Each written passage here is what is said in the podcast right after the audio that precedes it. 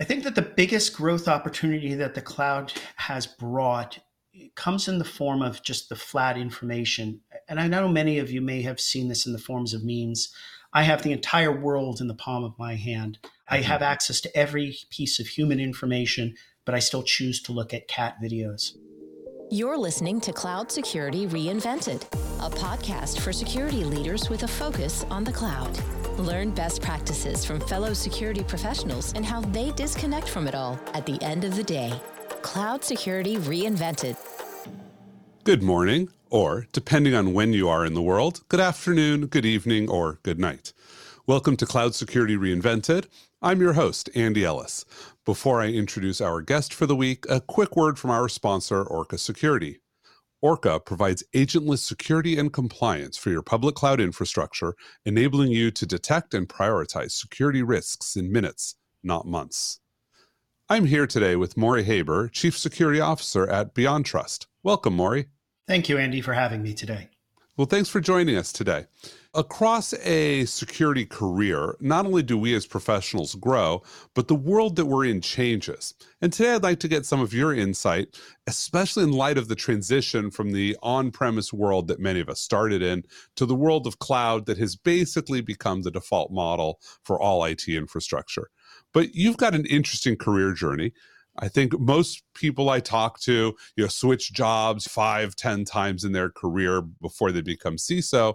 But you've had a, a pretty interesting career. I think you started building reliability into flight simulators at ECC. That is correct. So, fresh out of college, my first job was to basically do reliability and maintainability engineering for flight simulators and military training devices. One of the challenges in that role was tracking MTTR, mean time to repair. Mm-hmm. And that type of data, you, you can put it right down. But back then, we really didn't have much spreadsheets. Lotus in the early 90s didn't really even exist. So built first database with DBase 3 and then with FoxPro to track that and really embarked on my IT journey, programming journey back then by helping prove the reliability of flight simulators and when they needed to be repaired. I think mentioning Fox Pro probably triggered a number of our listeners uh, now are having flashbacks to that era. And if they are, let's give them another flashback because from there you went to CA where you worked on the Unicenter SWAT team. That's correct. So from that job, I spent a very short time at a company called Entex, which is mm-hmm. now Siemens, doing a little bit of outsourcing work. And then I went to CA. One thing that's not on my typical resume or on LinkedIn is I did have my own consulting firm for several years doing basically PC installations, Novell, LANtastic, Workgroup for Windows, a little bit of a flashback for many people listening. Yep. For small law firms, dental offices, things like that. So when CA approached me, they were embarking on the client server journey, software delivery, asset management, things of that nature, and happily accepted the job hung up my hat from being an entrepreneur and embarked on that long journey with Unicenter for many years. I think at the time you were doing that, I was in the Air Force, and I remember the sysadmins across the hall from me often had colorful things to say about CA that we can't really repeat on the radio. I think the FCC will show up.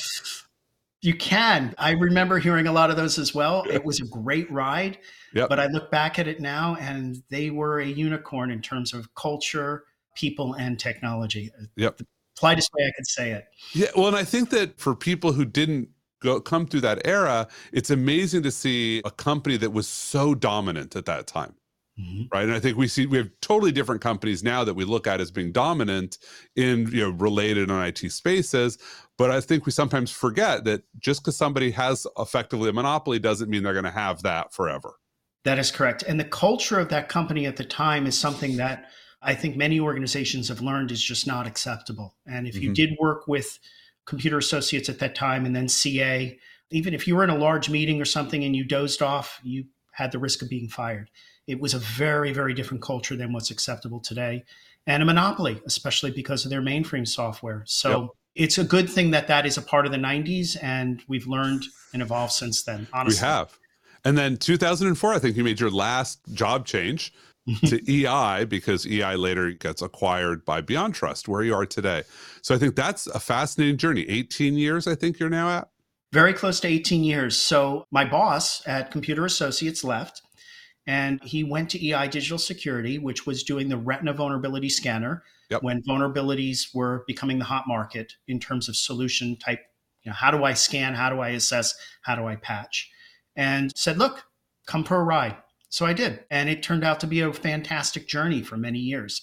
We picked up the government contract for vulnerability assessment scanning. We picked up many large clients. We were competing against ISS at the time. We were competing against Nessus before they were formally tenable and Foundstone before McAfee even picked them up. Oh, that's right. I remember Foundstone. Yeah. It was a great ride. In 2012, Beyond Trust acquired eEye, and we took the concept of privileged access management or privileges is another form of vulnerability. And the, how to solve that is privileged access management. And that's where I am today with multiple acquisitions of more products, technology to solve the privilege problem. Our solutions that we offer today are on premise in the cloud around that stack. You know what I think I really like watching that that whole arc of your career is you started in reliability. Mhm. And realistically, reliability is the most important part of access because if you shut everything off, which would certainly solve the vulnerability problem, the, you're going to get ripped out and not function. So reliability has to be core to your business. It's core to the business, but it's also an interesting personal trait. Growing up, my parents had a uh, jewelry store in Brooklyn, New York, long gone, but its name was Haber's Reliable Jewelry Store. The word reliable was actually in the name. And reliable is a personal trait that I hold dearly today that when asked, when given, when I use my word to say I will get it done, Mhm. I believe in being reliable all the way through. The fact that my career started as a reliability engineer and I ended up as a CISO, I still hold that word very dear. I love that. So I think your world of security has changed least from employment perspective, but Mm-hmm. you've probably gotten this bird's eye view of watching how cloud has affected security. So what have you seen, you know, especially this last 18 years, sort of sitting in one spot and watching the changes around you? What's changed for you? The biggest thing is the word denial. When the cloud first started, going back all the way to the days of vulnerability management, it was Retina, it was the Foundstones and ISSs versus Qualys. Qualys being one of the first true SaaS solutions. And it was the argument why would you put your data in someone else's data center that potentially could leak to a hacker that knows how to breach your environment? Well, you know what? That lasted for a little while. And then we realized, you know, it's safe enough to do there. Then we started storing PII, et cetera. And the, in the privileged world, it was why would you store your passwords in the cloud? If that got leaked, it would be game over. Well, we've gotten the security good enough. We, we really have. So that it's not a concern to do things like that. Mhm. So as the cloud has matured, the security of the cloud has matured, people are willing to put more PII, put more sensitive information there, and operate their businesses. One key facet of that was with one of those latest acquisitions that you allude to in my career. In 2018, a company called Bomgar acquired Beyond Trust, Avecto, and Lieberman, four companies in one year. But Mhm. we took the Beyond Trust name. So, with that, as the CTO, and then shortly afterwards, the CISO as well, we had to reconcile everything we do on premise technologies, AV, SIEM, you name it. Mhm. And we took the notion that, look, we're not going to just say this company used X or this company used Y. It has to be cloud based. I don't want any more on prem technology. I want it to be highly secure. It has to support SAML. It has to support two factor authentication, period, everything across the board. And then we replaced all of that technology stack for our internal CISO usage. So when COVID hit and I had to send employees home, I didn't have much disruption. I was already 99% cloud. But as the CISO, I'm not only responsible for the corporate infrastructure, I'm also responsible for the products that we make, and we are a Yep. security vendor. So having that strong cloud presence then was okay, how do the disciplines of vulnerability management, patch management, log management translate? And what are we going to do about that? And I did not want the traditional scanning technologies, agent technologies, et cetera, mm-hmm. to do it. I wanted a modern approach to get there. And that's how I've seen the evolution of the cloud because you don't need agents in the cloud to do the things that you used to have to do on premise.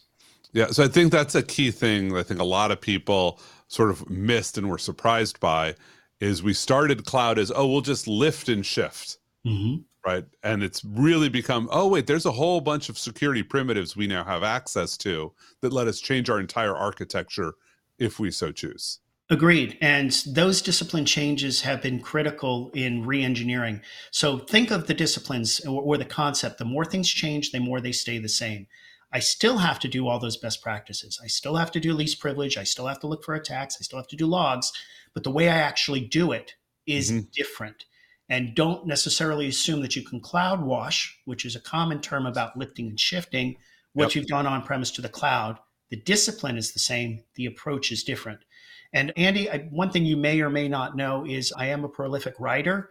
I've authored three books covering privileged attacks, vulnerability management, and identity governance.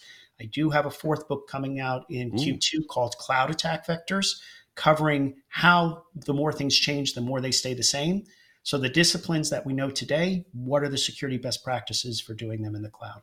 Well, that's awesome. We'll look forward to seeing that book in a few months. Thank you. So I think your industry is you know an interesting one because you are principally a vendor, although for a lot of different things.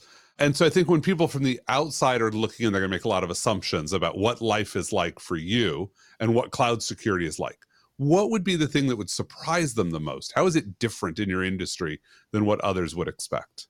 It's a two-folded hat. So literally, turn the hat. It's a baseball cap. One direction, I'm the CISO, yep. and I'm overseeing internal resources and cloud resources. Flip my baseball cap around, I'm the vendor pitching. It does alienate me in many ways. And I know this sounds kind of odd, but talking to other CISOs, they expect me to come out with a pitch right away. I, I mean, I use my own products. We yep. use every product we make internally 100%. But I am still a CISO and I have the same challenges with patching, same challenges with vulnerability management, the same challenges with ransomware and digital transformation and cyber insurance that all everybody else does. So I try very hard to make sure that people know which hat I'm wearing. And when I am excluded from going to a conference or something because I'm a vendor, let them know that you're not going to hear me talk about my products. I'm just trying to solve the same problems. And that doesn't always yep. come across the way I would hope, they choose that exclusion. Yeah, I've definitely had the you know, you're a vendor, you're not welcome at our conference, mm-hmm. which is always funny when I try to register for a conference that I've been invited to speak at or you know I'm being honored with an award at and they turn me down and they say, "Well, you can't come." I'm like, "Well, you invited me." That's exactly right. And it's a bad thing in the industry today because as a vendor, I have to protect what I'm selling. Let me wear my CISO hat. I promise that I will not talk about my products unless someone specifically asks me. Yep. Otherwise, I need the tools that are part of that conference and to hear from my fellow CISOs as to how they're solving yeah. the same challenges. That's an interesting thing that potentially we, as you know, CISOs associated with vendors, can be. You know, perhaps we come up with a code of conduct for vendor CISOs to sort of help people become more comfortable with this in the room. Agreed. And I would be honored to say, look, here's my logo. I will not talk shop on my yep. side. But please, how did you solve that problem? Mm-hmm. I got it too. Yeah, no, it's a fascinating one. So let's look at the transition from the pre cloud world to where we are today. Lots of practices. And I think we just talked about how many of them have stayed the same, just changed the details. But which thing that we used to do most resonates today? Most resonates today is still the, the two primary attack vectors vulnerability and exploits and privileged accounts. It doesn't matter where the software is running, you still have to be able to identify a mistake, a flaw, a vulnerability, and is it exploitable and how are you going to correct it? Secondly, any type of privileges or access that can allow authentication, how are those being managed, governed, monitored are the, the biggest disciplines. On the contrary side, the one that I wish would go away, and boy, do I wish it would go away, is patch management. Vendors that have solutions that you have to use third parties to deploy patches to drive me nuts. Yep. Every solution that's out there, cloud or on premise, should be able to auto update itself. And you should only have to patch custom things. Why we haven't learned how to get past that is still beyond me. Right. So patch management is fine if it's your own software, but if it's somebody else's, it should auto update. That I love. And your for your two you know things that most resonate, what strikes me is those are the ransomware vectors. Mm-hmm. Is privileged access and vulnerabilities. Like that's the basic lateral movement goal for ransomware. Yep. And if you remove admin rights, then the statistics of ransomware taking a hold and laterally moving are much, much lower. So it is security best practices. It's a part of the attack chain. I mean, almost mm-hmm. all infiltration happens because an account was compromised or something wasn't patched. Why can't vendors just patch themselves? I mean, obviously, you got to do change control, you have to do regression testing. I get it, but it should be a push button operation in this day and age. Yeah, that would be. I'd love. I think we'd all love to see that. As you look at the cloud era, you know, I think we started obviously in a denial world, but what has for you has been the biggest surprise that the cloud has brought for us, or the best growth opportunity that you don't think you would have predicted? I think that the biggest growth opportunity that the cloud has brought comes in the form of just the flat information. And I know many of you may have seen this in the forms of memes. I have the entire world in the palm of my hand. I mm-hmm. have access to every piece of human information, but I still choose to look at cat videos. What the power of the cloud has brought to me is that information, regardless of my job, my role, my location, my vacation, what I need to do, where I need to do it, etc. I would never have thought that the cloud could bring so much different types of information together to you in a mobile fashion. And I think that's key.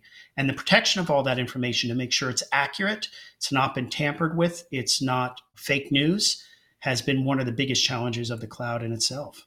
Yeah, I was in fact about to say, yeah, I love being able to use Wikipedia when you know stop a d- dinner conversation like two people arguing over something stupid and i'm like let me just pull out my phone and look it up but then you brought up the how do you know that's really true because i've certainly stumbled across things that you're like i'm not quite sure it happened the way this wikipedia editor thought it did I agreed. And I use two examples. One is the tree octopus. If you've never heard of it, Google it. It's not mine. But if you want one that is associated with me, just Google John Titor. It is a rat hole. You will go for endless hours. No, it is not me, but it is associated with my name. And that's where the cloud becomes a problem because of all of the information about John Titor as a time traveler associated with me. It's not, but I still get a You have to give us the spelling of John Titor for our listeners who want to Google Sure. J O H N for John and Titor, T I T O R.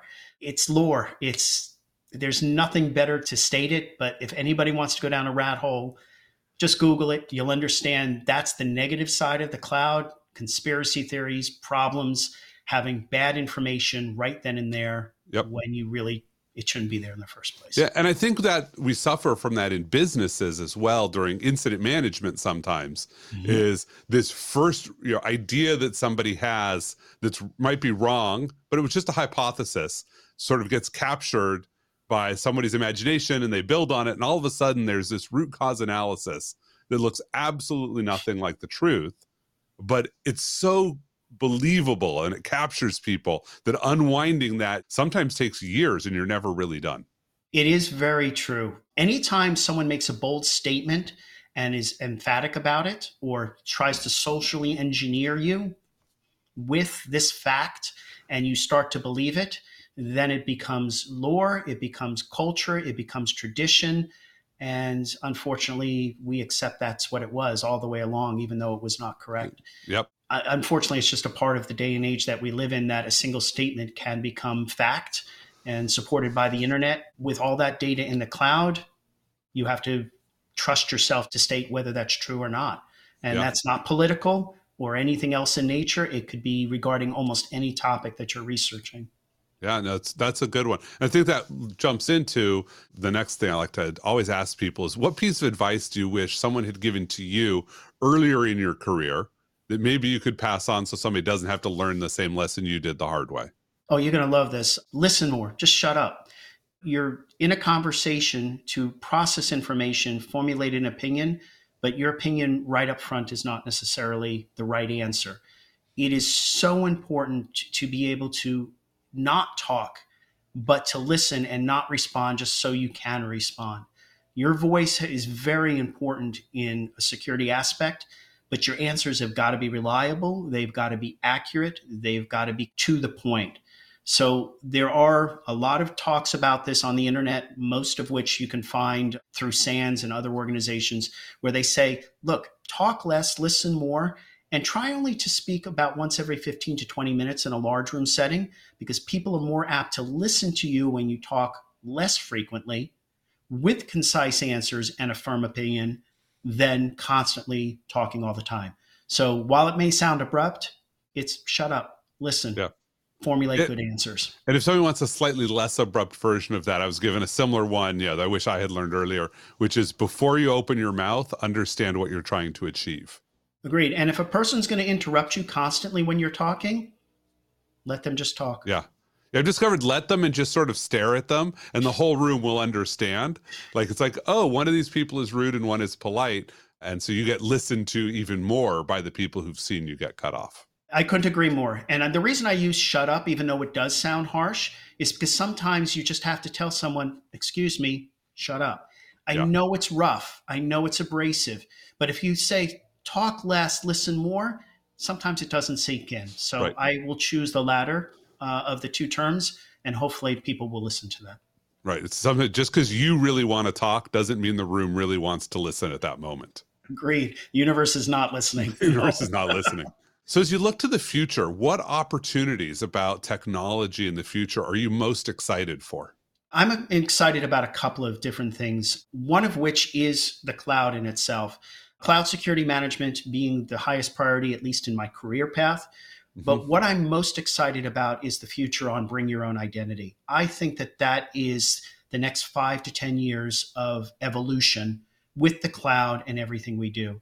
If you're listening to this podcast and you're an avid reader, um, you saw that the IRS has basically released the ID program that you have to register with them in order to contact the IRS, register with ID.me in order to, to contact the IRS through the cloud. The concept of bring your own identity, where it's a government service, private service, all of that still needs to be shaken out.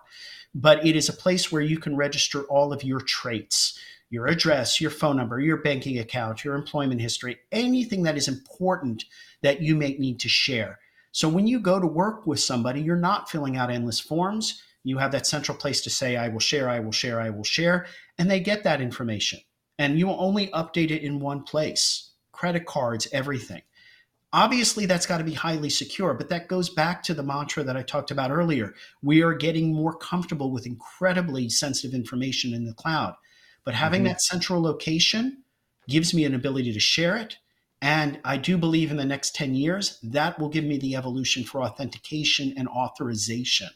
So that will become your authentication store, not only for personal, but for business. And you'll see that decentralization of identities from the Azure ADs of the world or even the IGA solutions going to a bring your own identity model where it will bounce off of that cloud service to say, yep, their credit card, fine. You know what? They just booked a trip to Mexico, fine. That's the time period they're supposed to be there. The IP geolocation shows Mexico. It's probably okay to let them in. With all of that being abstracted by the service and the identity mm-hmm. going, you know what? Based on everything I know, it's probably okay. And I think yeah, I hadn't even thought about that tie-in. Like, oh, your location gets known by a central provider for use in things like fraud detection. I would love that because I've literally had to cancel a credit card because they were too egregious on fraud protection. I think it's an absolutely simple model because if you're asking the service, this request is coming from Mexico, do you have any algorithms that state that they could be in Mexico? Okay, what would we know? Geolocation from the phone? Was a flight booked on your credit cards there? There's all of that abstract information that could easily be processed. So I firmly believe in the next five to 10 years, you're going to see the model of bring your own identity become much more mainstream and then as a major behavioral tool for decisions on authentication. I love that. That's amazing. So, speaking of going to Mexico, what do you do to unwind? I write. As I mentioned, I'm an author. Yep. I know it sounds very silly. Outside of family and travel and things like that, I mean, those are all fairly standard answers. I do a lot of learning, talking to fellow CISOs, reading, and I get my outlet based on, oh, wow, I got this great idea, and I write. And that's materialized into four unique books, uh, one with two editions, and the latest one coming soon. Well, I can definitely empathize with that since I did just sign my first book deal. Congratulations. I'm very excited about that. So, my book on leadership will hopefully be coming out in about six, nine months or so. It's a wonderful journey. If there was a recommendation I'd give to any of the audience, if you have all of these ideas built in your head, Start with the basic outline, something that you learned in high school. Take an outline and just start writing it out. Then take each bullet, break it out even further. Then start writing sentences for each bullet. Sooner or later, you're going to be at 30, 40, 50, 100 pages and you've written a book. Break it down into manageable chunks, and I think anybody could be an author. That's great advice for folks. So, uh, a bit of freeform. Do you have a piece of wisdom you like to share with our listeners? Doesn't have to be about technology, it can be anything. Piece of wisdom. I think that it goes back to a little bit of the thing what I would tell someone else, my younger self. I think we do a lot more talking today than we do listening. I think there is a lot of opportunity for self growth and self improvement. I'm a huge science fiction fan. Probably should stay on a podcast like this. That's okay. But self improvement is really, really improve, important to me. And wisdom that I would give to anybody try to be the best self you can with whatever you do. Find ways to improve yourself. Be honest with yourself in terms of what you're doing wrong. It's okay to have days that are blue or I've been working from home every day. It's okay. But how do you improve that situation? How can you make it better and learn about yourself and not worry about so many other people? I think that's the best piece of wisdom because, after all, you only get one body, one life, one health, and you got to live the best you can by being honest with yourself. I love that, Morey. That's really great. And uh, I think a lot of people can engage with that. So thank you. I appreciate you joining us today. You're very welcome.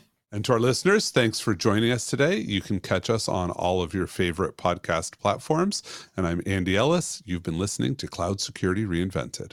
And I'm Morey Haber, Chief Security Officer with BeyondTrust. And you're watching the Cloud Security Reinvented podcast. Thank you. Thank you for checking out this episode of Cloud Security Reinvented, brought to you by Orca Security. Orca Security detects and prioritizes cloud security risks for AWS, Microsoft Azure, and Google Cloud without the gaps in coverage, alert fatigue, and operational costs of agents. Please follow Cloud Security Reinvented wherever you listen to your favorite podcasts or visit orca.security slash podcast to get immediate access to all of the latest episodes.